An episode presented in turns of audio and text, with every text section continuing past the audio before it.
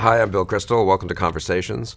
I'm pleased to be joined today by my friend Jeff Bergner, a veteran of the Academy, Capitol Hill, the private sector, now back teaching again. Uh, worked, came to Washington in what 1978 to, yes. to work for Senator Lugar. Became his chief of staff, staff director of Senate Foreign Relations Committee, which is a major job in Congress, and then an important government relations firm. So we're going to talk about Congress.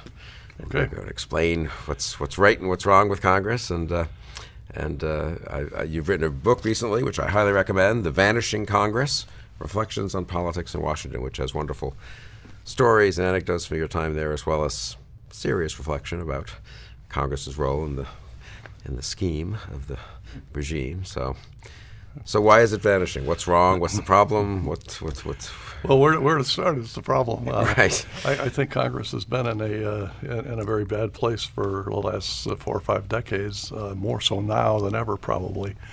And uh, it's interesting. Uh, a lot of people come up with different schemes for how to fix Congress. right. Some of them are schemes like we need more transparency in campaign fundraising. we need to fix the gerrymandering problem. We need to have public financing of elections. We need uh, rank preference voting, the latest fad. Right. I just heard someone talking about that in the car on the way over here. Right. Uh, there are term limits proposals. Sure there are huge numbers of listeners on the driving thinking, oh, yeah, rank choice voting, whatever it's called. That's, That's what I want to hear about. exactly. And, and a, a, lot of uh, folks are very uh, enthusiastic about term limits, about limitations on what members can do when they leave in terms of lobbying for whom and for, for how long. So there are all kinds of ideas about how to fix Congress. My notion about this is that uh, virtually all of those have nothing to do with the problem. Uh, if you think about it, they all have one thing in common, and that is uh, they deal with how you get to Congress, or in the case of term limits, how long you can stay, or what happens when you leave. But none of them really address what happens in Congress, which I think is the real problem. How uh, Congress works. How Congress works or doesn't. The institution what processes, what procedures, what rules has put in place. Those are the things which I think bedevil the Congress, not so much these matters about coming and going. Some some of the some of those proposals uh, might make perfectly good sense if, if you're for good government, uh, but I just don't think they have much to do with uh, fixing Congress. Uh, if you look at, uh, for example, the gerrymandering question, uh, some of these districts are drawn in such a way with squiggles to, to benefit the majority party. Um, often, by the way, it benefits uh, incumbents from the minority party as well. Uh, some of this doesn't look like it makes a lot of sense on the face of it, but uh, to think that that would have much to do with making Congress a more hospitable, efficient place, I think, is a mistake. S- the same dynamics, I think, take place in the House and Senate and there's been no gerrymandering in the Senate. Every state line has been exactly the same since whenever that state came into the Union, uh, going back to 1788 or 1789, right up till the present for hundreds of years. And you have the same, same dynamics in the House as you do in the Senate. So I think to expect too much from gerrymandering reform would be a mistake. Likewise, uh, term limits. Um, I, I, have, as I suppose a lot of people do, a certain sympathy for that notion. You see people who are there forever.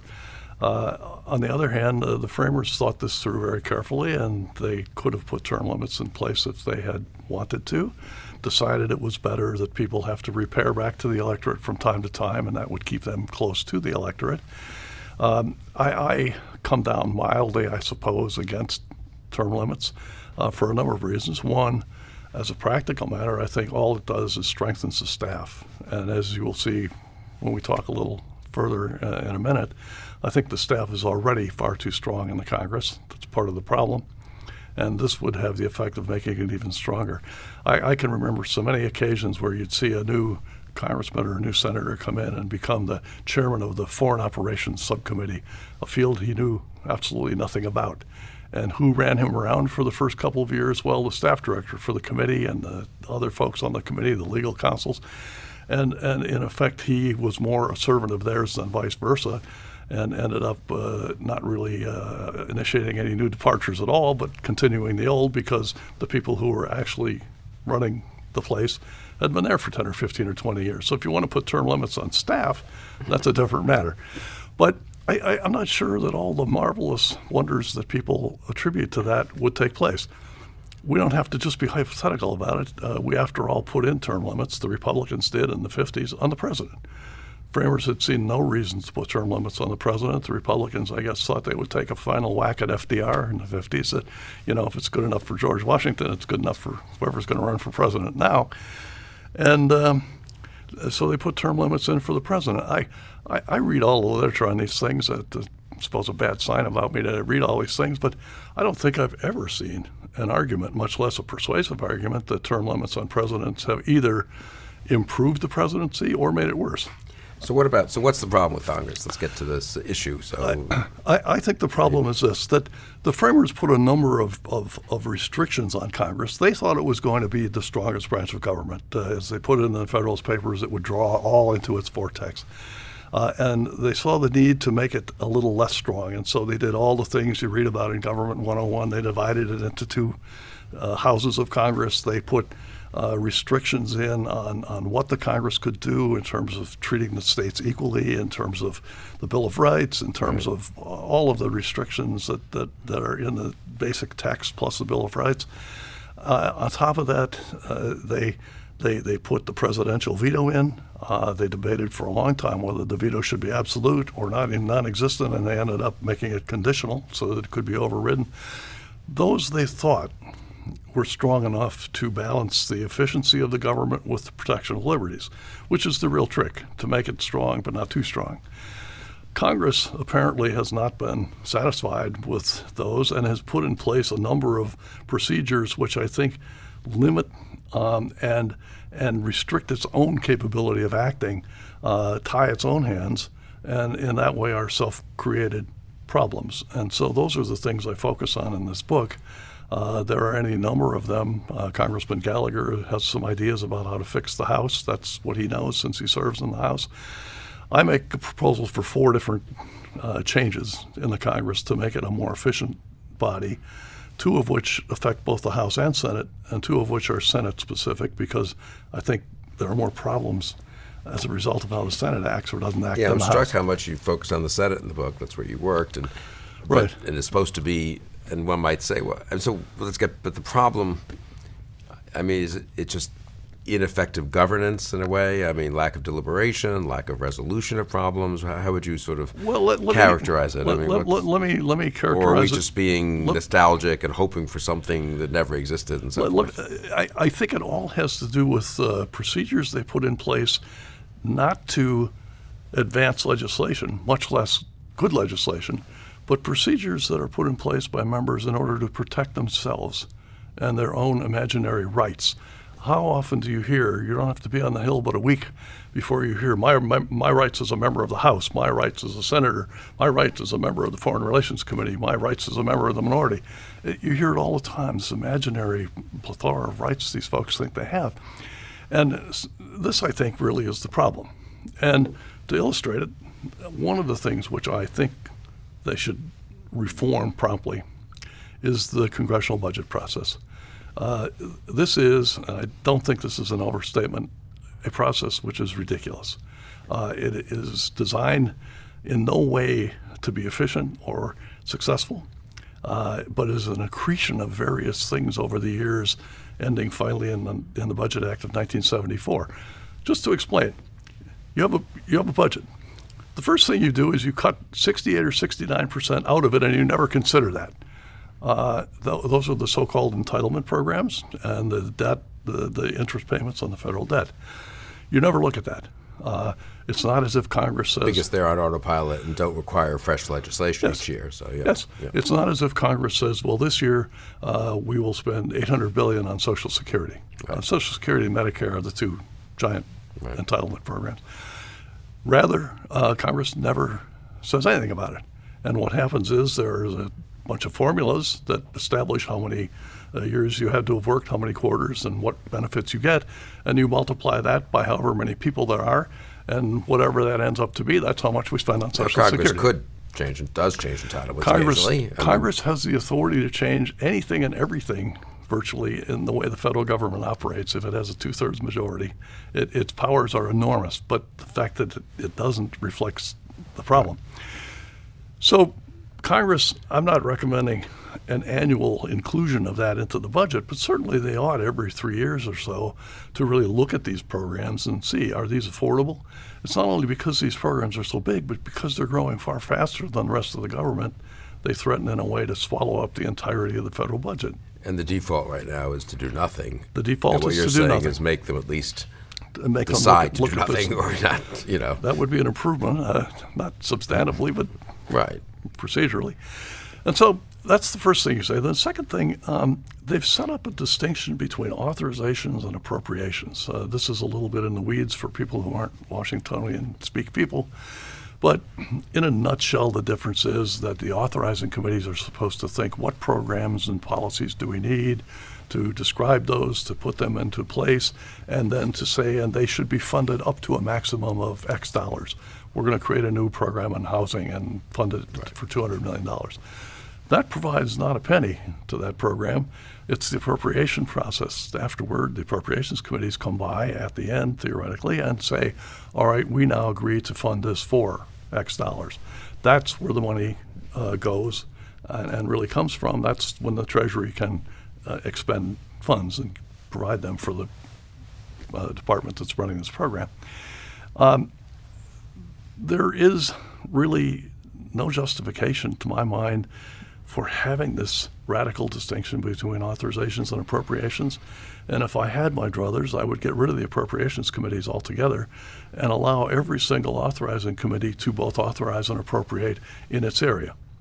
Uh, this, I think, would strengthen those committees immeasurably. Right now, we're at a place where the authorizing committees hardly ever authorize anything.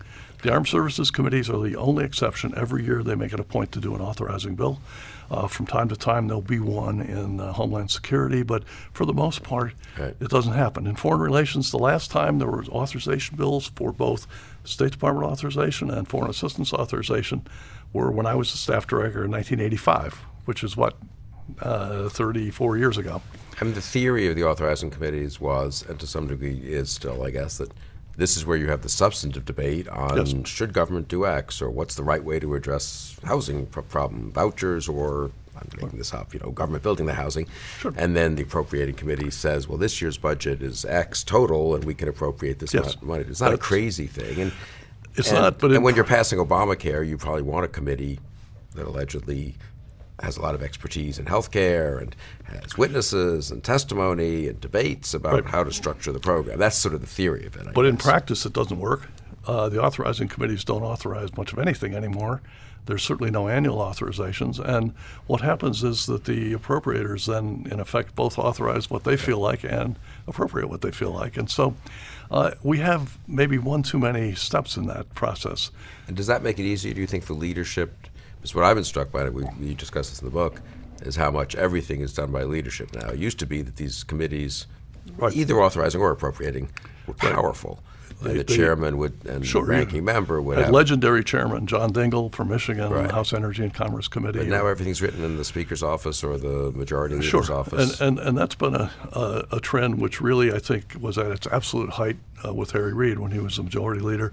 Nothing came to the Senate floor but what it was written in Harry Reid's own office. The committees really didn't do anything at that point, and not only that, but it was written in such a way that it couldn't be amended. Uh, when it came to the floor. And so the only things he was willing to take a chance on putting on the floor were things which he thought would be slam dunks, 100% successes. You can't really hope for that if you're going to have a effective functioning Congress, you've got to compromise a little around the edges. When we pass our authorization bills, I would say we had 90% of it was what we wanted. Uh, 10% were things that came in that the committee wanted, that chairman didn't, I didn't.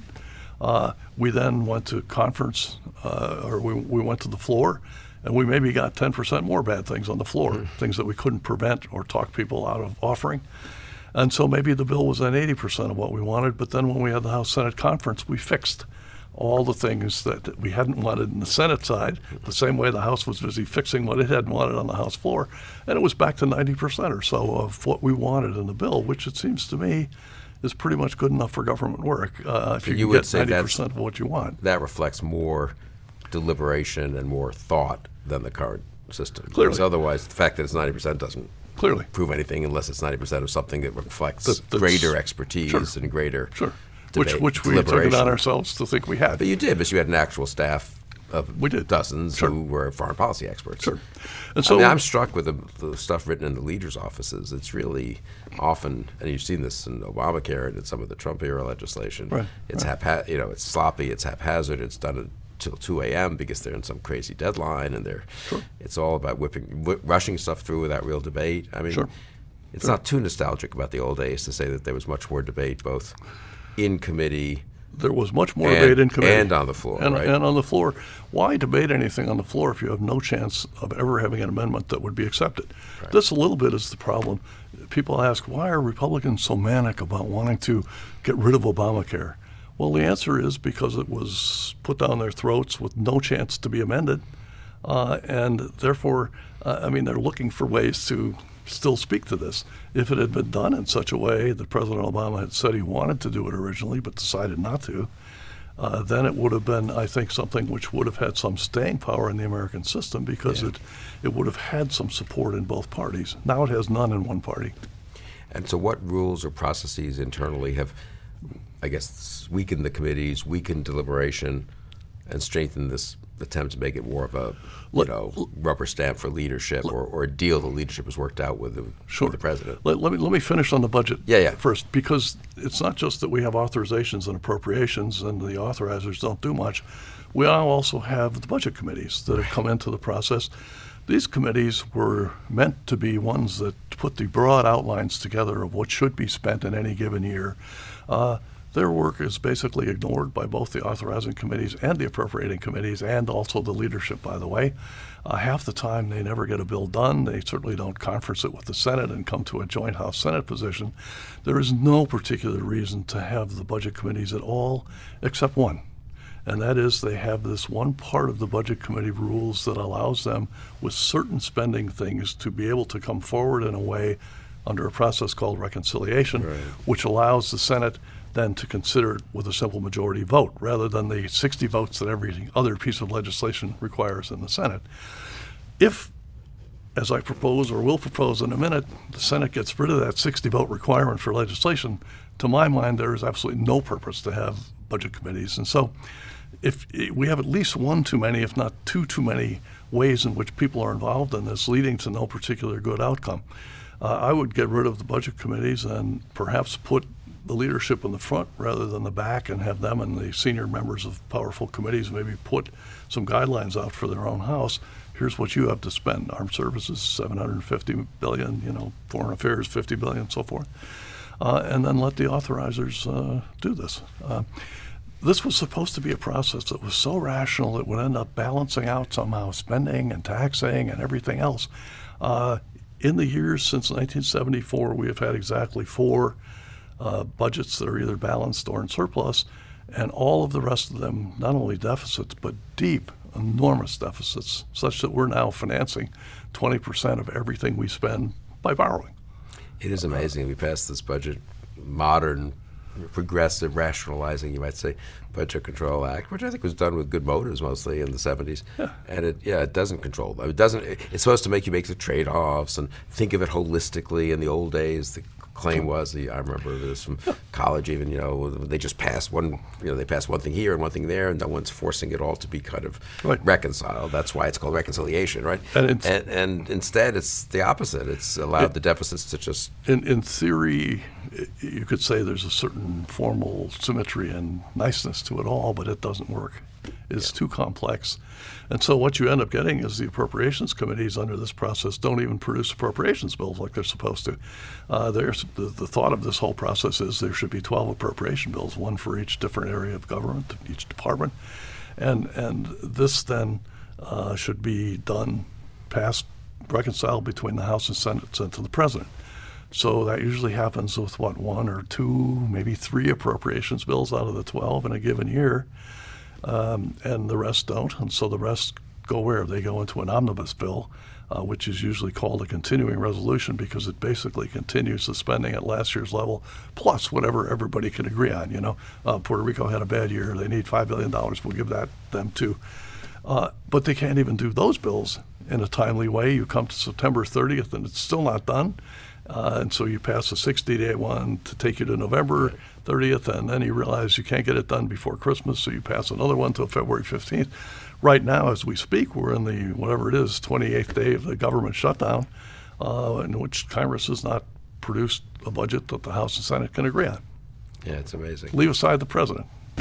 And it really is. Um, it does seem like we get the worst. We have the worst of both worlds, which is in both the budget process and then the broader legislative process, which is sort of they can't do anything. There's no deliberation. There's no reasonable debate. Why don't we change this program in this way to make it? This research shows that this part isn't working. Um, on the one hand, so the status quo just stays in place because you get this continuing resolution it's the status quo interrupted by occasional crises, yeah. shutdowns, yeah. cliff, you know, with deadlines, cliffs, you know, going off the cliffs and so forth. And then it's, you know, there's a crisis and there's midnight, all night negotiations, and then you extend the status quo, I guess. Yeah. Uh, or occasionally you jam through some some piece of legislation Occasional, without much discussion. Occasionally discussion. something does happen. Uh, the tax bill was an example yeah, of that. But then it's a jammed through in a not in a very deliberative way right, and right. without uh, too many amendments. It was the Republican version of Obamacare. It was jammed through on a straight party line vote, yeah. uh, and therefore it's not found a kind of settled place in our discourse. But the Democrats can't wait to repeal it if they could, right. Uh, and that's where it leaves us. I mean, the theory was, and I think in practice when I got here in '85, and you were here a little ahead of me well, so I came to education, which is a good, maybe a good example because it's such a second tier area, honestly. That, but you know, we had proposals. Uh, the Hill had its favorite, the ranking uh, the chairman, and who'd been on these were the appropriating committees, as you say, than the authorizing ones. They had their favorite programs they would protect. Yep. You'd come to them and say, "Look, this really doesn't work well. We can do more for vocational education by changing this, getting rid of this program, and doubling that one." And they would sometimes agree, they wouldn't agree. But I do remember there are actual substantive discussions more often with staff than with the members, probably. Yes. Some members became sort of experts because they were on those committees for a long time. And it was at least something like the way government's supposed to work, where there's a kind of reasonable discussion each right. year or every couple of years about, well, should you do it this way or that way? Maybe you shouldn't do this. And there'd be a bit of a fight, either an ideological fight or a just ex fight of kind of expert experts almost. But I have the impression, and I've talked to people, and more from the executive branch side, but I think it's true. This just doesn't happen anymore. It I is mean, far more the exception than the rule. Yeah. Um, and when, when I was, and that's why you want the strong committees, I think. Right. When I was when I was at the State Department, uh, I was assistant secretary for legislative affairs, and my job was to kind of this lead our dealings, lead uh, lead oh, 2005 through eight. Oh, five through eight. Yeah. Uh, to lead the State Department's uh, dealings with Congress, which which is why I'm now so gray. Yes. But um, I had come out of the authorizing committee world, the Foreign Relations Committee, and so I was hopeful that this would be a time when we could get them busy authorizing and we could discuss, you know, some changes that we needed to make in foreign policy and so forth, and bring our people and their people together and so forth. The the, the two authorizing committees couldn't authorize anything, uh, and, and and and I had to deal still with the Foreign Relations Committee for two totally different reasons. One, they were the committee that handled treaties that we would send to them, and secondly, and on a daily basis, more importantly, they were the committee that handled nominations we would send to them. And so I had to deal with them for those reasons. I had no reason particularly to deal with the House Foreign Affairs at all. Where I had to deal was with the small subcommittees on the Appropriations Committee, which had our budget uh, and indeed were likely as not to put some policy riders or restrictions in in the appropriations bill with the funding. That was where all the action was. And so it wasn't as if this was a, a reasoned debate anymore. Uh, quite to the contrary, it was a last minute, 11th hour thing where we're busy trying to prevent them from doing something silly and they're busy trying to get something done in the dead of night so that nobody could see it and get what they want. Uh, it was a very, very bad process. And how did the committees lose so much power? That's the thing that strikes me so much over the 30 years I've been here. You know, these committee chairmen who were so powerful when I came, and now, honestly, I followed this stuff fairly closely. I don't even know half the committee chairman. And, right, and why would you? I yeah. mean, they, they don't do that much them. anyway. Yeah. Um, so how did that really yeah. change? Well, it, it, you know, I, I, imagine there were a variety of factors, but um, uh, one was there was a, a, willingness on the part of committee chairmen, at least, to take their members seriously and, and to produce legislation that came out of their committees in a way that it had bipartisan support. It wasn't the 11 to 10 vote, 11 Republicans right. against 10 Democrats, but uh, it, they had had relatively more open markups. The chairman still controlled things without a doubt. But uh, other members on both sides had an opportunity to have some input into the process, and therefore they weren't dead set against it when it came to the floor. We did that with our bill. I mean, people that we had two days of markups, and people had all kinds of ideas, and whether we liked them or not, some of them slipped in. Uh, and I remember at one point. Um, uh, Senator Sarbanes, uh, who was a very uh, dour uh, character from Maryland, not my favorite senator, um, came up to me after we just passed the uh, State Department authorization bill on the Senate floor by a vote of 75 to 20 or whatever it was. And I thought, oh, well, what's, what's coming now? And he said, you know, I, I've, I don't agree with everything Chairman Lugar's doing or everything you're doing, but I have to say, you've put us back on the map again like we used to be. And so I think you've done a good job in that way. I, am not sure I ever valued a compliment as highly as that one because that, in a little bit of a way, was our intention uh, to give people enough input that they would be for this project, even if it wasn't perfect. Uh, now it's, it's got to be perfect or not. It's got to be all one way or all the other. Is it the polarization, do you think, that led to the weakening of the committees and the, all the power flowing into leadership, or is it the D- other developed campaign finance? I've sort of wondered about that. I mean, I, I think to some degree um, it is, and, and i am going to hedge about that in a minute. But to some degree, it is. Uh, we now have a country that's very riven down the middle, uh, and it's not just on the basis of whether or not you you like some particular provision about Obamacare or you don't, or you want a 38% tax rate or 48%. It's not about that. It's about two fundamentally different visions about what government's supposed to be doing, what you might call the, the framers' vision and the progressive vision. Two very different ways of looking at what government's supposed to be doing. And, and, and I think that's made it much more difficult because to some extent the members do reflect what, you know, what people want. Uh, and people right now are very divided about what they want. At the same time, if you think about it, all the rules that they have in place in the chambers accentuate uh, the partisan differences. So let's say you win an election 51 49. You, in fact, then control the majority leader's job. You control the chairmanship of every single committee, and you have two thirds of the staff compared to the other party having one third of the staff. And so, uh, in a way, you the, the, rules um, make the parties a little more naturally apart because the people who surface uh, as leaders or as chairs are people who've been there for a while. And how have they been there for a while? Well, they've been there for a while because they get elected, re-elected, re-elected, re-elected. So for a while, you had Southern Democrats who were the chairman of all the committees. Then you had a period of time where a lot of uh, urban black legislators had become chairman. Charlie Rangel and this one, that one. Why? Because they came from safe, safe seats and they outlasted everybody else. Same reason. And so, to some extent, the rules make it very easy for things to split to the sides. But when it's reinforced by this partisan difference we have now, or philosophical difference even about government, I think that has contributed to it and I suppose the sorting of the parties. So the, yep. there aren't so many conservative Democrats, there aren't so many liberal Republicans. Party loyalty does seem to have overwhelmed committee loyalty or regional loyalty or almost your own ideas, your own personal ambition at times. So I guess there's a fair amount of personal ambition floating around, but I, I am that does seem to be part of this of what's this what's making the system not working the way you would like it to work. Well, party loyalty certainly overwhelms institutional loyalty. Yeah, that's uh, a better way of putting it. If you it. look at it um, uh, over and over again, uh, when Barack Obama was busy uh, uh, signing executive orders on, on immigration issues, whether for the DACA uh, folks or more generally for people who are here in the country, um, the Democrats weren't saying, well, this is clearly an affront. Uh, this is an executive order. That shouldn't happen.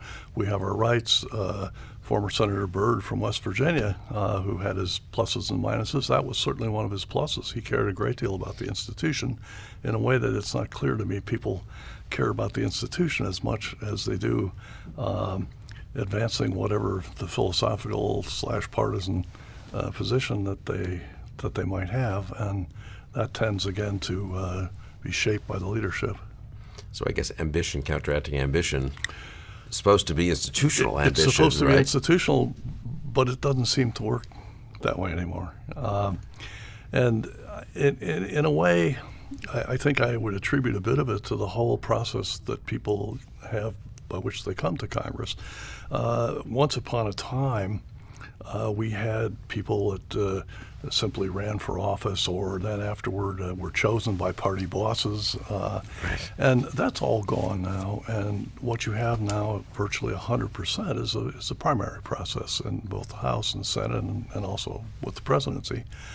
And the primary process, um, people come out of that uh, owing really nothing to anybody at all. Uh, they haven't had their edges rounded off, as it were, by having to deal with people in their district, but rather you decide one day you're going to run for the House. And so you put together a committee, you get some people who are your friends and neighbors to give you some money. That gets you started. Then you hire a staff. You have your own press operation, your own fundraising operation, your own policy operation. And so, you know, you come to Washington as a kind of a, an independent figure.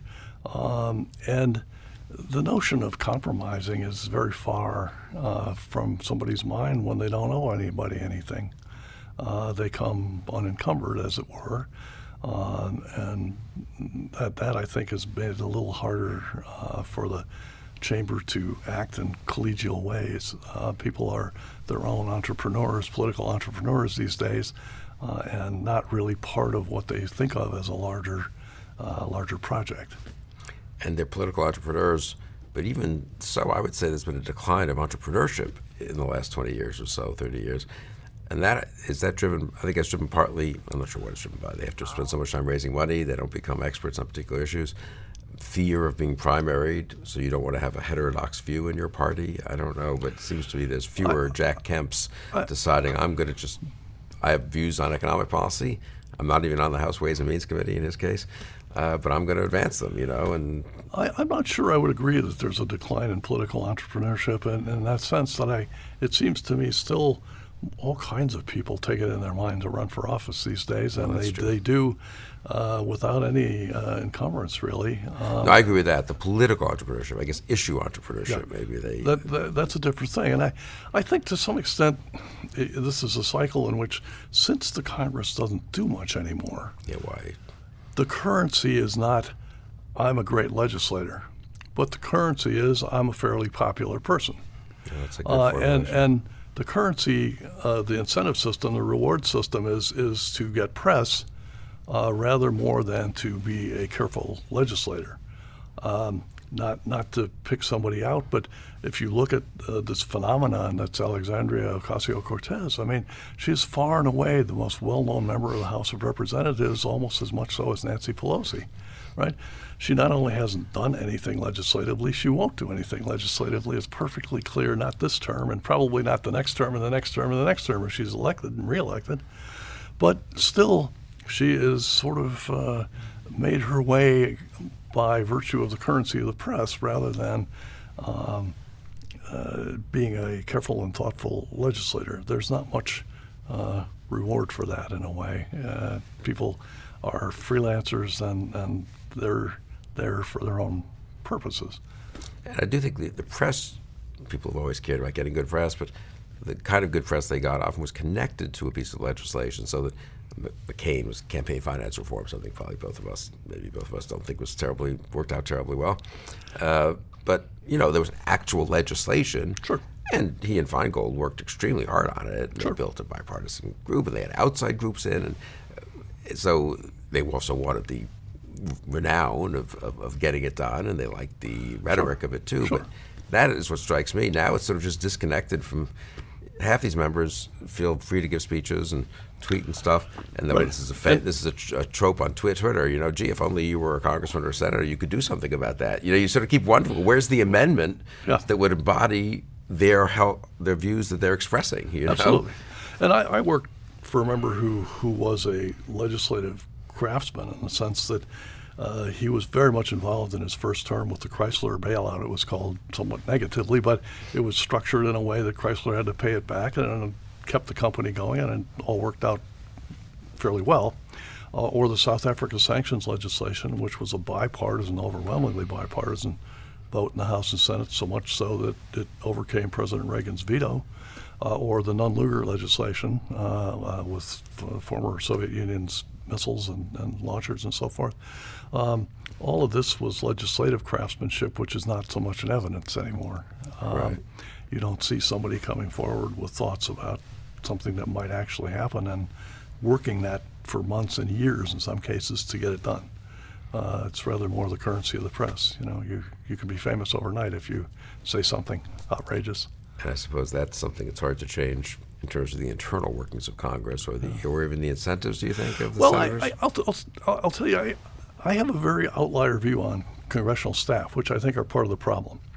Uh, how many pieces of legislation do you suppose are introduced by members of the House and Senate in any given Congress, two years of Congress? Uh, and the answer is lately in the, in the past several Congresses, about 12,000. For openers, if anybody thinks that the Republic needs 12,000 fixes to make it better, uh, they're a bit crazy to start with. But a lot of this legislation is introduced and goes nowhere, not because it, it, it, it has failed, but because it was really never intended to go anywhere. Um, if you look at it, about 2% or so of those 12,000 bills are enacted either on their own or more likely as amendments within larger bills, as Congress tends to do fewer and larger bills these days. Um, why? Uh, well, in some cases, uh, because the process is hard and complex and should be simpler, but in other cases, it's more a question of introducing something to position yourself or for the purpose of preening uh, rather than that you have any real hope that this is going to get introduced. Where do these 12,000 pieces of legislation come from? They don't come out of the members' heads. It's not like members are thinking up 30 or 40 legislative initiatives per member. Uh, they come from the staff. The staff have these great ideas. This should be fixed. That should be fixed. This should be done. and So forth. And they talk the member into sponsoring it, and then then it becomes a big project. You have to go find co-sponsors uh, because it has to have a certain gravity to it of 20 co-sponsors. Or then you're busy trying to find a subcommittee chairman or a committee chairman, please, to have a hearing on this so you can give it a little credibility. Um, and then that gins up the opposite side who's opposed to whatever this is, and they have to spend hours and weeks trying to prevent this and find people who can prevent it if it ever does go anywhere. Uh, and, and, as a result, 98% of what's introduced in the Congress goes nowhere uh, which is a very bad sign about an institution. I think it'd be far better uh, if Congress introduced a massively less number of bills and actually took them seriously. And my notion about that is is that the Congress would be 20% more efficient if it had 20% less staff. Hmm. The usual argument is quite to the contrary, uh, usually made by people who've never uh, visited the Congress. I think that how do you get Congress? How do you make it stronger? Well, you get more staff and you hire more staff and you pay them more and you get better people and all that. Um, I, I, just don't see it in this case. It seems to me that the staff has driven the body down into the weeds uh, where it simply churns its wheels constantly without much happening. Members would have a little more of a sense, a uh, natural sense, I think, that uh, of, of things that are important or not important, but they allow their staff to talk them into doing all these things because, well, that's what they're there for.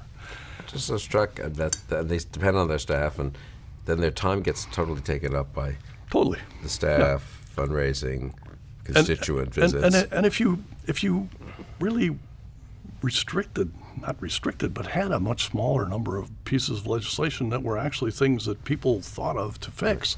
You know, and it's not like there aren't obvious candidates around. Immigration reform comes to mind. It's perfectly obvious, no matter what your position on it is, that this is something Congress should address. This is not a project for one person, for the president, much less some district court judge in Washington state who thinks he's running the country now. It's something Congress as a whole should address because it's got a lot of moving parts, and and and nevertheless, you know, there, there is not really but one or two versions of a, of a comprehensive immigration reform bill, none of which have any chance of passing. Yeah. Uh, and, and, so uh, there's there's simply not the reward system in place for doing that anymore. It's rather that you have an outrageously strong position on immigration, that the wall is immoral. That that's sort of the currency these days, rather than actually trying to do something about the immigration system, which is clearly in need of something being done. And one of the great things in the textbooks, at least, or at least when I studied this stuff a little bit, is the, the, having a federal and congressional system, let's say, as opposed to a national unitary parliamentary system, there's a huge amount of opportunity for access for different group, interest Mm-hmm. groups, scholars, points of view through Congress. And if, if I were a congressman or a senator, you know, you can people will come to meetings if you ask them to Sure. from town or from almost anywhere really. Um, and you know, you, it's so easy to sort of it would be so easy to make yourself, I think, you know, the lead uh, lead exponent on whatever issue you cared a lot about. Right. And it's amazing how few of them do that. I guess I'm sure their days seem totally full, but they never actually take advantage of the fact that they could have the best people in whatever area they care about come to their office and brief them and their staff and really Right. Which they used to how do. few how few of them care about it, but even more so, how few of them care about something that they actually are in a position to address, like an issue that is uh, from the committee they're on or the committee they chair. Uh, I mean, it's one thing to have a great idea about immigration reform, but if you're not on the committees that are responsible for immigration reform, it's going to be a hard project to, to do. Or if you're not somehow connected with the leader, uh, you know, you might as well not waste your time with that. Um, it could be a perfectly crafted bill, but it's probably not going anywhere. right. Um, and so the incentive structure again is not not not very good. Um, let me let me mention two other things. real- Yep, mention the reforms. no, no, go ahead. I, I, then I'll be done with those. No, no, I'm- I, I'm- I, I, I think, and I've come to this one very slowly and very grudgingly, um, that the Senate should change its rules and allow all legislation to pass by simple majority votes. The legislation itself always passes by a majority vote, but uh, it, it gets held up by a 60 vote requirement to cut off debate. And I don't see any reason for that to be in place any longer. Um, it, we've been in a period of long decline of that. It's gone from 67 members to 67 present and voting, now to 60, and that reflects the fact that it, the system's not working. I think it should be taken down to 51. I, I once asked uh, Judge Bork about this at a conference. I said, uh, "Do you think there's something a little, if not anti-constitutional, at least uh, semi-non-constitutional about, about the Senate putting a 60-vote requirement to get something done uh, when it's not in the Constitution anywhere? I mean, the Constitution could have done that. They did do it with with treaties and amendments to the Constitution and so forth." And he thought about it and he said, "Well, you know, they are both the judges of their own rules, uh, which is true." But the framers thought about this question, and you can see this in the Federalist Papers very clearly. They debated the notion. Madison talked about it particularly. Uh, should we have a system in which uh, things pass by simple majorities, or should we require more? Uh, and uh, ultimately, they decided in this effort to balance some minimal efficiency of institutions with protection of liberties that 50 simple majority vote was, was fine. That was plenty. So Congress now has 60, and and uh, what do we see? Well, yeah. uh, well, technically, uh, you know, uh, you can't do things without 60 votes, and so nothing is brought up on the floor unless it, you- you know in advance it has 60 votes, and, and that means a lot of things aren't brought up on the floor at all. I, I have come to it very gradually and very slowly, and, and again, somewhat haltingly, because I, I worked in the minority and I worked in the majority. And, and when you're in the minority, you can see the virtues of this. You know, it helps you stop things. But it was supposed to stop. Big, it was supposed to preserve a kind of minority rights against big legislation just being slammed down by 51 votes, which Right. now happens on reconciliation anyway. But uh, it wasn't supposed to routinely stop everything. Everything. I mean, I how it does remember when I came. And you know, appropriations bills routinely were passed, 54, 45 or whatever, and you didn't think anything of it. No one thought you should stop the, the regular appropriations And- bill and- the and way it- we're currently having Absolutely. with the shutdown, just because that was just, of course, you needed to have a majority vote because otherwise you couldn't function. Right. Now, if it's a huge bill, civil rights, Social Security, you know, then you go to the 60 you, vote. you, you would 60 want to have a consensus around some of those things, like the Social Security program, but it's, it's even worse than we're saying at the moment because you not only need 60 votes to pass something, to end the filibuster, to allow it to be voted on, you, you need 60 votes if the majorities in a, um, want something and the minorities in a bad mood about it. You need 60 votes to proceed to the motion to consider it in the first place before you even get to the debate. Now, why the Senate should be prevented even from debating something as opposed to passing it by a minority is very hard for me to understand. And so I'd be in favor of changing this and, and, and, and going to simple majorities. And I think that would be uh, something which uh, might end up passing some pieces of legislation which you might otherwise not like. Uh, then you might pass some pieces of legislation you like that other people might not like. But wherever it falls out for the two parties, I think it's better for the country to have an institution like Congress that can actually effectively do things. Yeah. Okay, well, that's one reform. And, I- And then the next has to do with nominations. so that's a Senate reform, just Yeah. to be, yeah. And so is uh, my proposal with nominations. I, we've made some progress on nominations. Harry Reid uh, changed it so you only need 51 votes to break a filibuster on a nomination for all nominees except Supreme Court justices. He didn't do that for high-minded statesman-like reasons. He couldn't get Obama judges through, and so he changed it. But I still think it was the right thing to do. Then Mitch McConnell broadened that to include Supreme Court justices. He again didn't do that for high minded reasons. He realized that he would never get any Supreme Court nominee that President Trump nominated through the Senate if he didn't. But again, I think that was the right thing to do.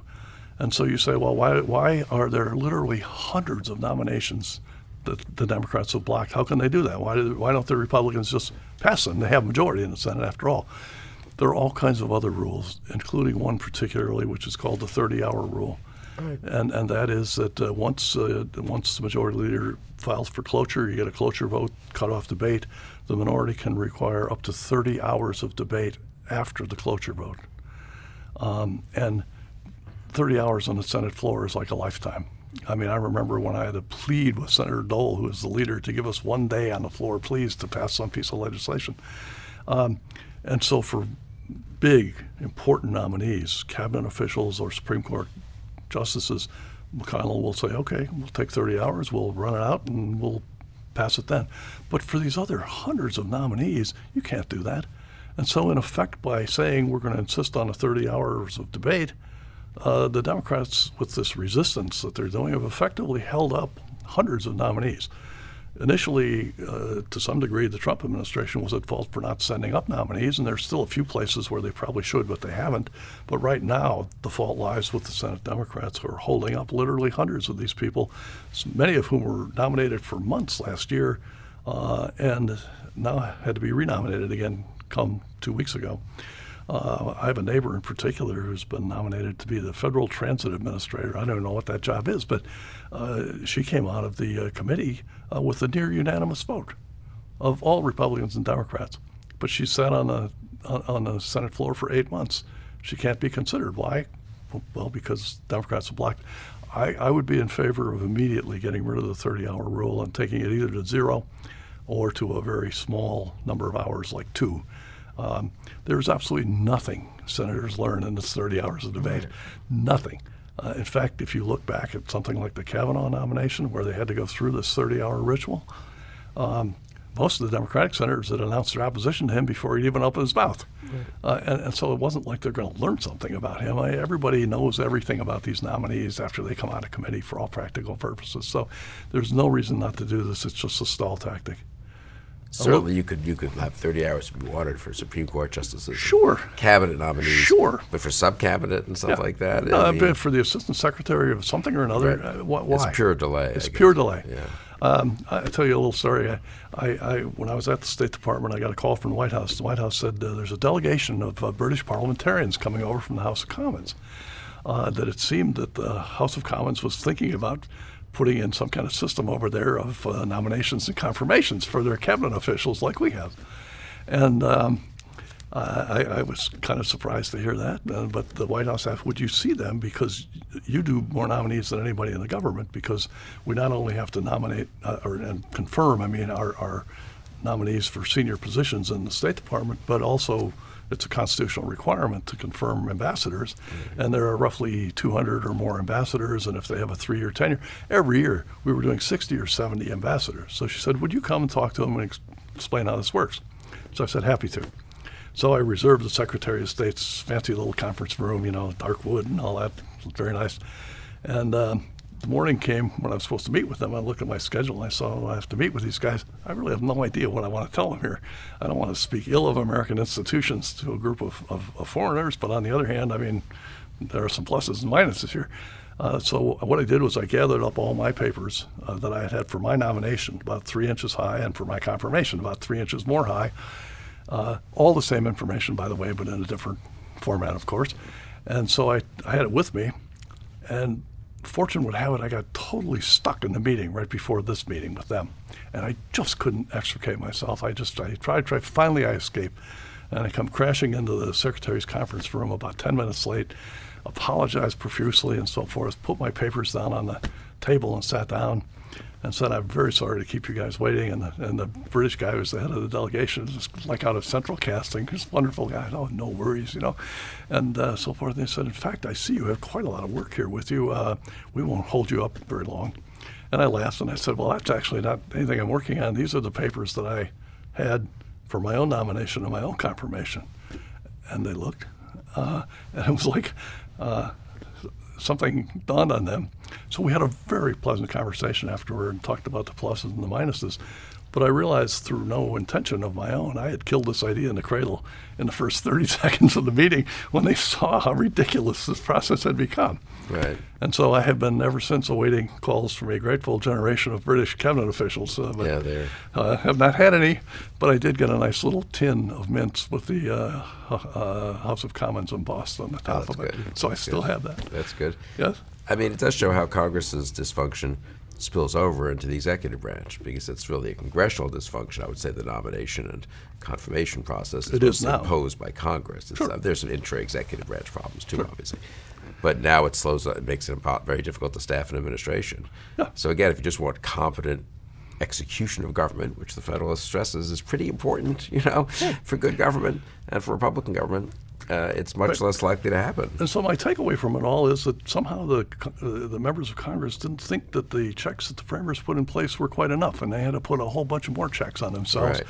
And they have done this to the extent that uh, they now have created the the very complexities that bedevil them. If they weren't wasting their time on on nominees and trying to get over 60 vote requirements and this ridiculous budget process and all the bills that get introduced that are going nowhere, they might have a chance really to look at smaller numbers of pieces of legislation, look at them more seriously, and also what, what would be important is to conduct some genuine oversight. Once a bill is passed and becomes a law, um, for the most part, that's the last time Congress ever thinks about it. Uh, that's, Right. that's a bit of an overstatement, but not much.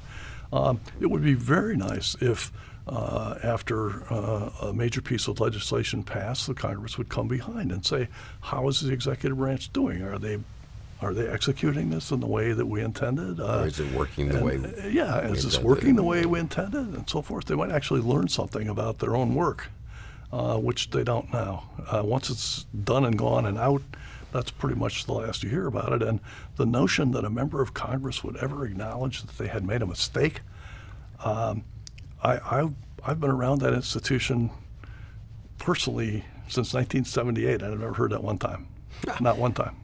But now, is there something about their own personal incentives that leads them not to be interested in the kinds of reforms we've been talking about because it would require them to actually take more positions on issues or actually do more work? I mean, why are they comfortable, or are they comfortable, I guess, with the current Well, situation? Let, let me say then this this will probably be the harshest thing I say about them in this conversation.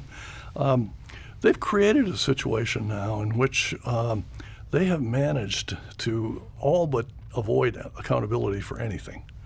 Uh, and by preening and taking positions and so forth, but not actually passing much legislation and not, uh, in a way, being responsible for it, they've in effect um, given over a lot of their power to the president, to the executive branch, to the independent agencies, and now to the courts. Um, and it seems to me uh, a very bad thing that they've kind of accustomed themselves to it, and that's kind of what they like. Uh, and they now are quite content with um, delegating their own responsibilities to somebody else and then simply coming behind and criticizing it when they don't like it or it hasn't worked out well. Uh, and that, that really, I, I, I think, is a very bad sign about the institution that that's more their currency now than actual legislative handiwork or oversight. Um, in a way, um, uh, I, I, I, think I, I would say, what's wrong with Congress being weak and inefficient? You know, uh, for liberals, you know, the answer might be obvious. Well, if it were stronger, it would pass more laws, and that's good. Other things equal, the more laws you pass, the better. Mm-hmm. For conservatives, it's a little harder argument, but I, I think nevertheless it's true, and that is if Congress were the only institution in Washington that was part of the federal government and it did nothing, that might be just fine. Mm-hmm. A do nothing Congress, well, they're not doing any harm anywhere. Yeah. But instead, what happens is they, they kind of leave the field open to the president, and you've seen this with executive orders on immigration with Obama and then with Trump both. Um, things which they never would have necessarily done if Congress had actually done its work and passed some kind of a broad immigration reform bill. So the president, the executive and branch. I would just say on that, I think the bitterness would be less if voters felt, look, it was debated, it was discussed, Yeah. there were amendments, Yeah. and you know, finally they passed something 65 And we- 35. we've agreed we, on- we might have lost, but Yeah. now it seems like, you know, things are drifting along, nothing changes, the system's broken.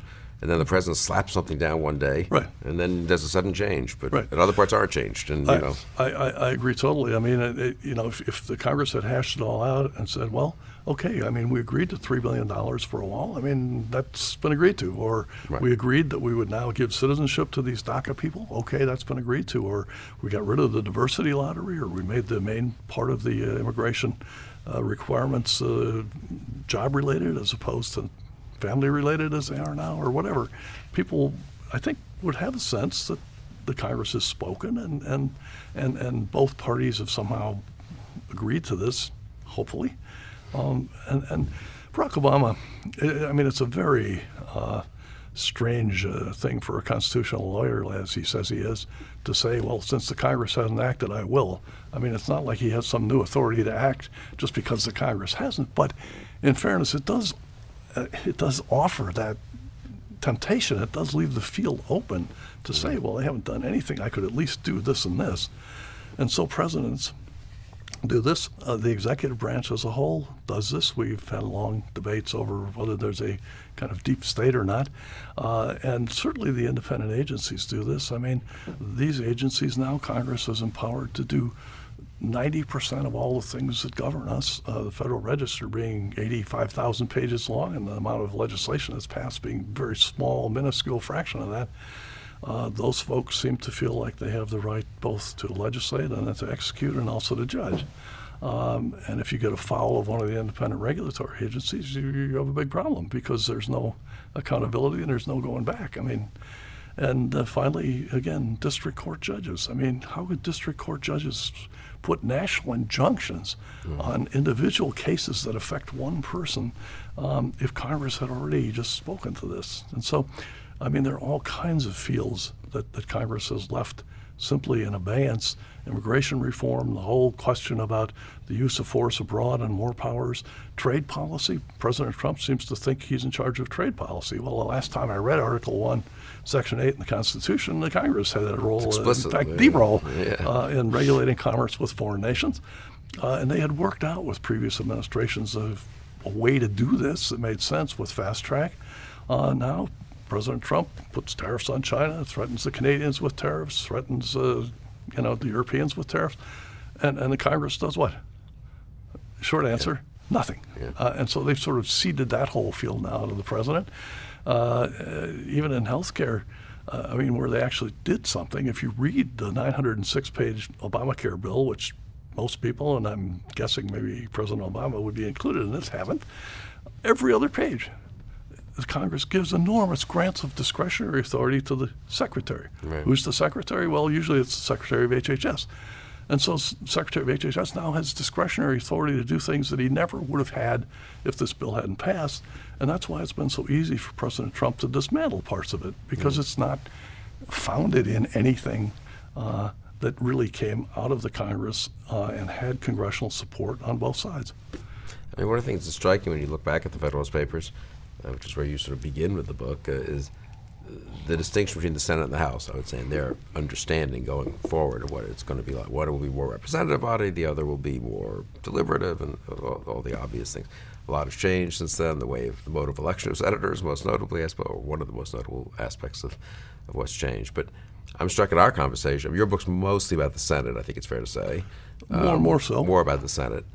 But in our conversation, we've been talking about Congress without much distinction because, the, I mean, is it fair to say the Senate has become more like the House in the sense of just the House always had a slight tendency towards a kind of party loyalty, majoritarianism, strong speaker. The House always has a tendency to have strong leadership uh, because, as the framers point out in the Federalist Papers, the bigger the body, the more likely there are some silent springs of action running the whole thing that you may see or you may not see. Usually you can because it's the leadership and, and the speaker and the, the assistant lead, leader in the, the Rules Committee. Um, and and uh, so, in that sense, I think the Senate has become a little bit more like the House. Um, I spent a lot of time in the book uh, thinking about this question that the framers put, namely that uh, not only is representative government good in and of itself to, to narrow down the people, number of people who are making decisions, but that the people we elected would be better than we are. Yeah, well, let's talk about that. Right? Um, and is Just that to make really, sure you're not confirmed again is, yeah, any executive yeah, branch job. It's too late. If anybody ever looked at this, I, I, I, could never be confirmed for anything. But um, I, I, have spent a lot of time thinking about that. What does that mean, actually? Better in what ways? It's so un PC to say one person's better than another one now, but um, I, I, think they had in mind a number of things. One, um, that um, these, these people would be uh, wealthier. Uh, two, that they'd be better educated. Three, that they'd have more connections with their state or district that they came from than the average person did. Four, that they'd be uh, a little more facile with the use of words and argumentation and that sort of thing. And finally, uh, that they might, and this was the point at which Madison hedged, uh, might or might not be more virtuous. Um, I think probably in some of those ways also more education. If you look at the statistics, members of Congress both have more education than the average American. They're certainly wealthier than the average American. They certainly have more connections in their states or districts than the average American. Most of them having come out of law practice or or um, lower office somewhere have more uh, knowledge of how to use words and make arguments and so forth than the average American. And finally, um, I, I, I, think um, on the question of uh, virtue, that it strikes me to say, based on now 40 or 50 years of watching this institution and knowing so many of these people, uh, that members of Congress do not have more virtue than most Americans. And Madison points out that sometimes if you have more knowledge but uh, less virtue, it's worse than if you didn't have more knowledge in the first place. Uh, and to a certain extent, I, I do not see any um, superior virtue in people. Uh, when, I won't name names here, but but I could so easily. Uh, if you look at some of these people that you see just on the news, even um, they're not advancing something which arguably is good for the country. They're advancing a some kind of agenda that they support or their party supports or something, and and and um, I, I, just don't see that uh, that hope of the framers that these people.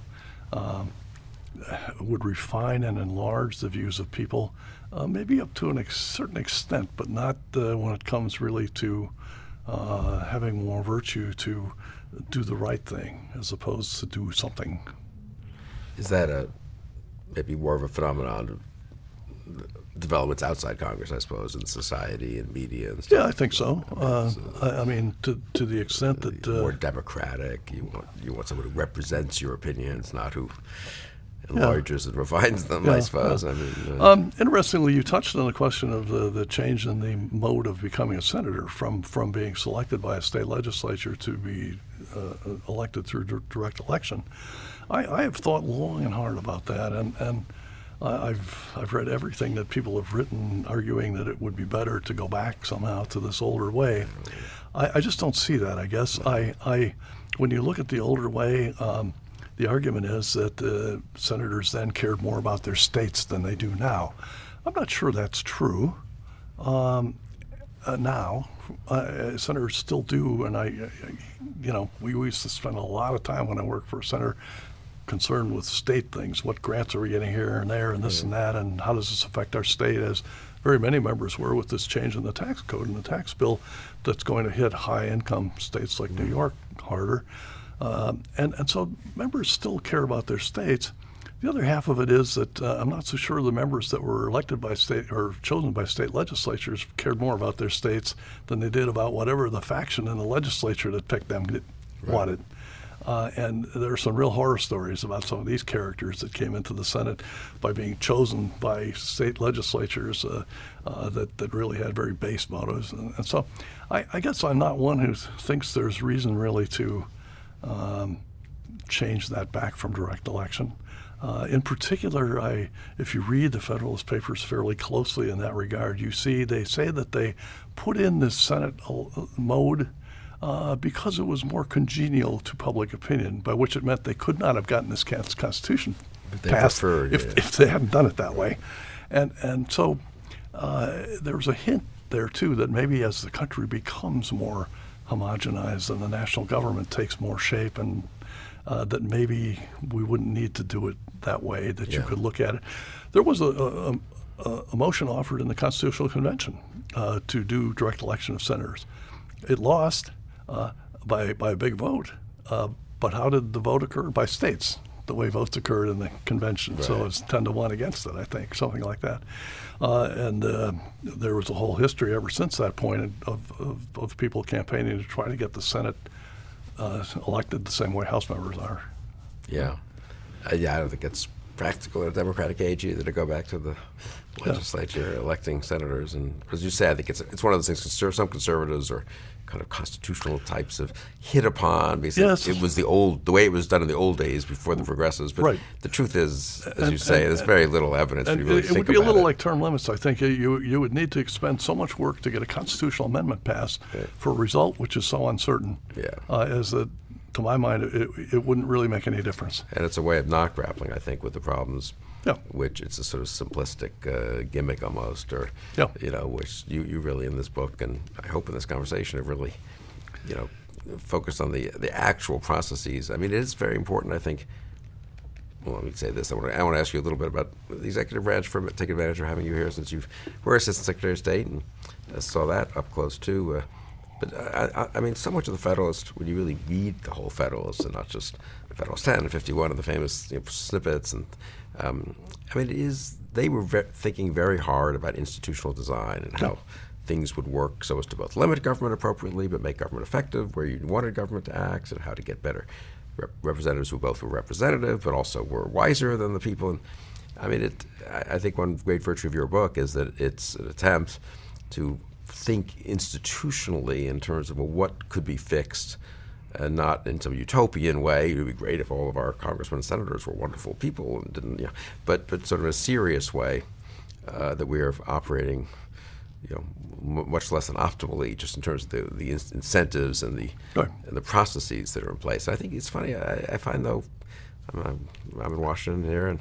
people don't really talk much about that. You think it would be sort of such a core issue in thinking about government. I mean, what, you know, but Well, I, I, I, I agree. I mean, I, th- that it's uh, Congress has over these last 40 or 50 years lost so much of its uh, power and authority that uh, people don't focus so much on it. They focus much more naturally on the presidency. or they focus on issues. I guess what I'm saying is the institutional way of thinking about politics itself seems Right. to be to be Right. I, I, lacking. I I- mean, I- like, agree. Let's I have agree. a debate about health care, which is fine, or let's have Right. a debate about this or that, or, Right. but not sort of this actual structural stuff, which is very important if you care about the longer term, presumably. Mean, Well, I, I think so, and and uh, uh, we're, we're we're getting the government we deserve in that regard, I guess. So that we don't think so much about it. With regard to the president, I mean, the, the framers spent a lot of time thinking about that office because no office like that had ever existed before. This Yeah. was a brand new thing, and so they, you can see them going back and forth trying to figure how can we make this strong enough so that it could conceivably defend itself against this behemoth, this leviathan, this Congress, you know, which has got. And read Article 1, Section 8 if anybody wants to see what powers Congress has. It, it's right across the board. Every power that you can imagine is in the Congress, not in the presidency. You read Article 2, Section 2, which describes the president's powers. You know, it's a few sentences. Um, but um, the, the framers tried very hard just to get the presidency beefed up to the point where it could defend itself uh, against the Congress. Um, but uh, now we see situation which is very much different from that, um, in which the Congress really has given away its authorities, which it's not supposed to delegate, but it uh, but it has. Um, why? Well, to some extent, this progressive view of government. Uh, to some extent, uh, um, they like it. Um, to some extent, because the courts have never uh, pulled back from uh, this and allowed, and they've simply allowed the Congress to delegate, to, especially to the independent agencies from 1935 onward. Uh, and, and Congress is going out of its way increasingly to give away its powers. If you look at the Consumer Finance Protection Bureau, there they've, they've structured something which doesn't even require a congressional appropriation Yeah, to run. This in the old days, I mean, in 1978 when I first showed up, this would have been absurd. Yeah. That that you couldn't get anything ever funded in that multi-year way because Congress wanted to do it every year. Uh, and, and so there was never going to be a question of an endowment for something. It was always going to be an annual appropriation. They gave it entirely away. Or if you look at the, uh, the uh, legislative veto, uh, which Congress was all too happy to give the president total responsibility if only they could but second guess him.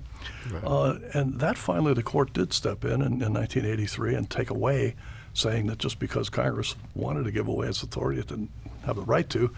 But look at something like the line item veto. I, I could imagine why somebody likes the line item veto. If you're a budget hawk, uh, if you're um, interested in saving money, um, sure, give the president the ability to just take a whole appropriation bill and say no to this, no to that, no to the next thing. But this would be to give away the core power that Congress has.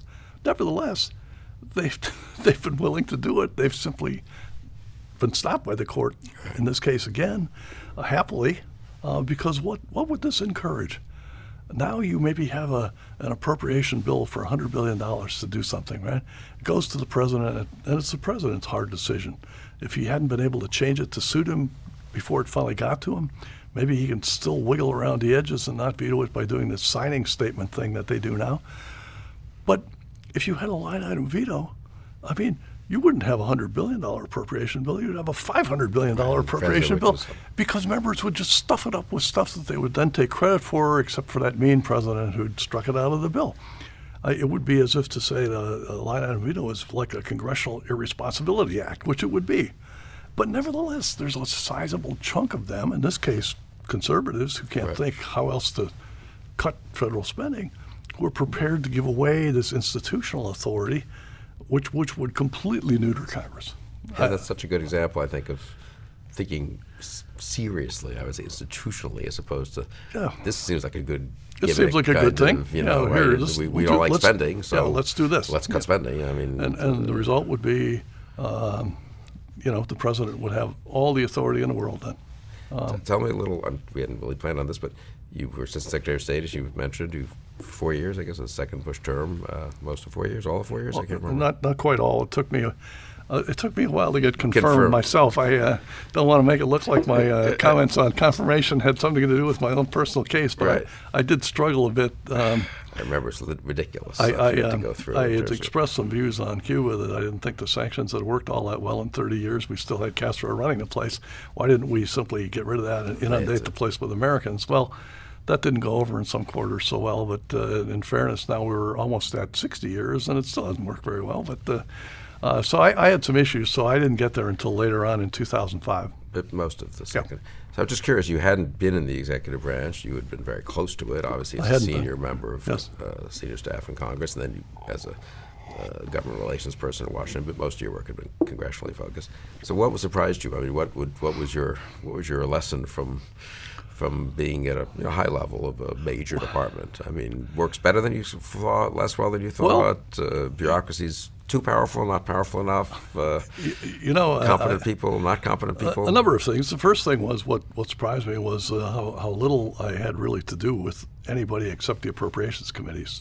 Uh, that was the first thing. That, I mean, I, I knew this intellectually, but to, to see it in person, well, that, that I had to spend all my time dealing with Frank Wolf and not at all with Dick Lugar. Uh, I mean, it was a was something I didn't expect, uh, and so that that was one thing. Um, secondly, um, I, I realized that there were a lot of people in Congress who didn't act the way we did when I was there. Uh, when I was there, we tried very hard to work together with the executive branch.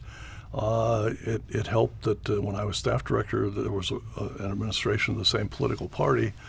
And at that time, George Shultz was the Secretary of State. And so every two weeks, uh, he and his chief legislative guy would have a breakfast with the Chairman Lugar and me, either in his office at the State Department or in my office, as it happened on the Hill. and we tried very much to coordinate. And when we said we couldn't be for something, uh, which was a very hard time for Senator Lugar that he had to disappoint George Shultz on the Africa South Africa sanctions bill because they didn't want this in law. They were willing to do it as an executive order, but but but we were transparent about it and and so forth. Um, what surprised me a little bit was that not everybody in the Congress acts quite that way, uh, and uh, there are things that they try to put in bills that they've never even asked you about, um, which are sometimes very bad ideas. Um, and and so I, I spent a lot of time putting out fires that I didn't think I would necessarily have to do, even from members of the same party that I was working with at that point. And so, that, how about the executive branch itself? I mean, did it work better than you expected? Was the quality of people I, I, better? I think the quality of people struck me as, generally speaking, quite good, and people were knowledgeable, uh, more knowledgeable than uh, their counterparts on the Hill usually. Uh, and so. Um, the state's a little special with the Foreign Service. It's not a, quite a little, like a little bit maybe, but yeah. um, but but still in all, even with people at DoD or at the NSC, uh, I, I, had the same feeling that uh, I was always surrounded by pretty capable people. Uh, I didn't always agree with them. I didn't always agree with people in my own administration. This was something that, uh, again, I had known intellectually, but it surprised me to see it in person how much uh, back and forth there is at a lower level in the executive branch, uh, trying to um, do things that uh, maybe even the president wouldn't support, uh, trying to make our policy toward country A, X this way, not that way. Uh, and so there were a lot of times when I, I felt like um, uh, I, I, was, in a way, trying to make sure that the State Department was consistent with what I thought the Secretary of State wanted to do, much less the Congress. Uh, and that was not always easy. There were a lot of differences of opinion within the executive branch uh, and even within our department. Uh, there was one occasion which was kind of amusing. Uh, our assistant secretary for the Middle East wanted to uh, uh, get Saudi Arabia into the visa waiver program, the program where you can get a visa to come to the United States without an interview with a consular official and uh, you can just do it by online. Um, and this is a real. Every country wants this, of course, be, especially wealthy Saudis. Do they? You have some Saudi have to go down to the consulate. You know, it's, it's so grubby. You know, uh, why don't his staff just fill this stuff out online, right? This was a real deliverable. Uh, the Assistant Secretary for Consular Affairs thought this would be a disaster, that 19 of the 20 hijackers had come from Saudi Arabia, and that she knew who was going to get the blame if there was another event like that, it wasn't going to be the Assistant Secretary for the Middle East. It's going to be her. Why did you change the visa program and so forth? So they were just at loggerheads, fought about this for months. And finally, they couldn't figure out any other way to solve this. They didn't want to take it up to Secretary Rice. She didn't want to deal with this kind of internal disagreement. She wanted people to work this out. So they came to me and said, "Look, you're you're you're on our level. Um, why don't you decide? Why don't you go up to the Hill and see if people think this is a good idea or a bad idea?" And so I said, okay. And they, they agreed they would abide by whatever I came back with. And so you can imagine the temptation. I mean, I thought it was a bad idea personally. I mean, why, why what, what did these people do to deserve to get in this program? I mean, and, and uh, I could have, I suppose, just sat at my desk and made up, you know, uh, an answer to this, but I didn't. And in, in fairness, I went up and I talked to some R's and some D's on the Senate side and the House side, and I kind of produced a little matrix of 10 or 12 people. I, I, I, may have asked a few more people I knew would be against mm. it, but but I came back and, and said, well, look, uh, you know, uh, this Hill doesn't think this is a good idea, and so they said, okay. So the Middle East guy dropped it, and it, we went forward. We never did do that.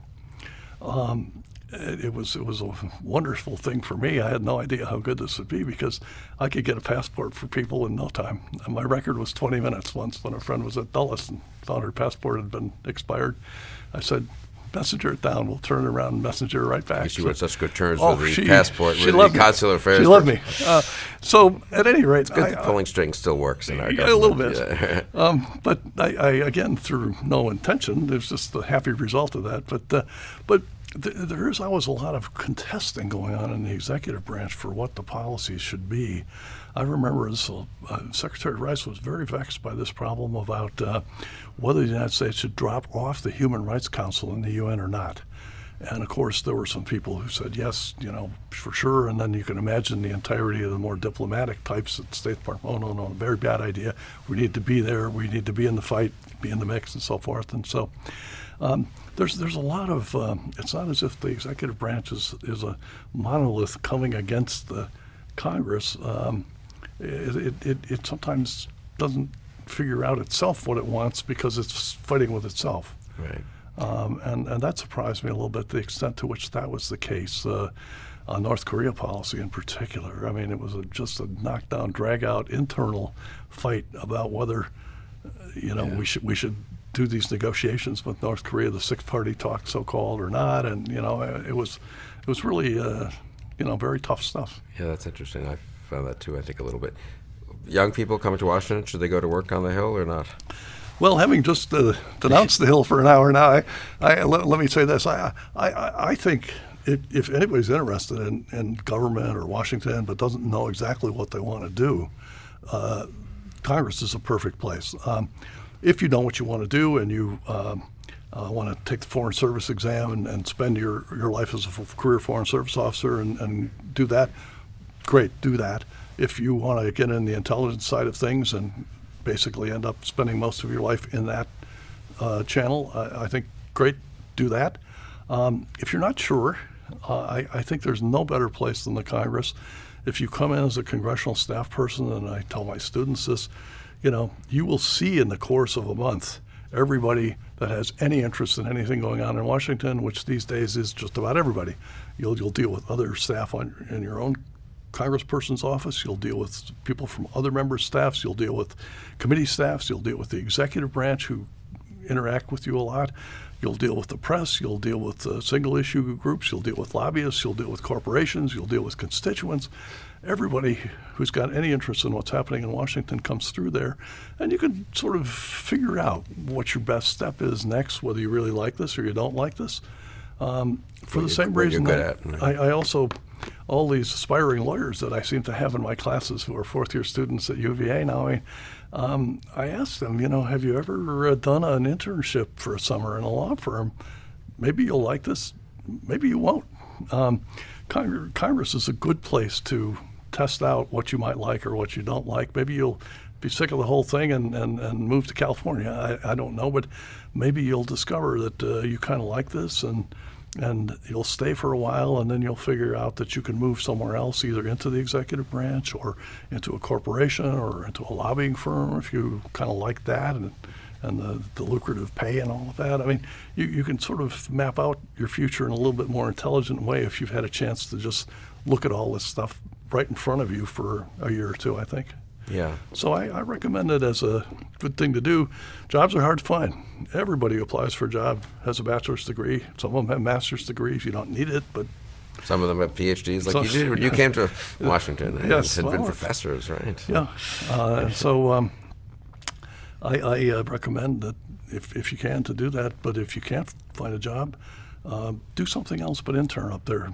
Tell tell a congressman or senator you'll work for free, you know, every Wednesday, Friday, and Monday afternoon or something. You, and and if you're around and you help and you do good, if you solve more problems every day than you create, uh, and then something opens up, well, you're a natural candidate at that point to fill that job, because everybody knows who you are, and and and and, uh, uh, you may have uh, expended six months or nine months, you know, living poorly and as an intern, unpaid, and working at Starbucks or something, but.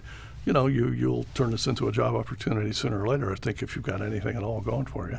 Yeah, I do think it's a place you can be entrepreneurial. I mean, so much of America is Yeah. corporate or bureaucratic, and you know, you move up and Yes. you have, you're in this niche, and then you move to that niche. Absolutely, The very, di- is so different. different. than the civil service, for example, Yeah. where there there are step grades and then ten grades within each step and so forth. And specialties. and and, and it protects you on the downside. I mean, it's almost impossible to fire somebody in the s- civil service. I give an example in my book here about that, but. Um, it protects you on the downside, but it limits how much you can go on the upside. On the hill, there's no downside protections. If your member decides one day he doesn't like your tie, you know, you you could be fired for no reason at all, other than that.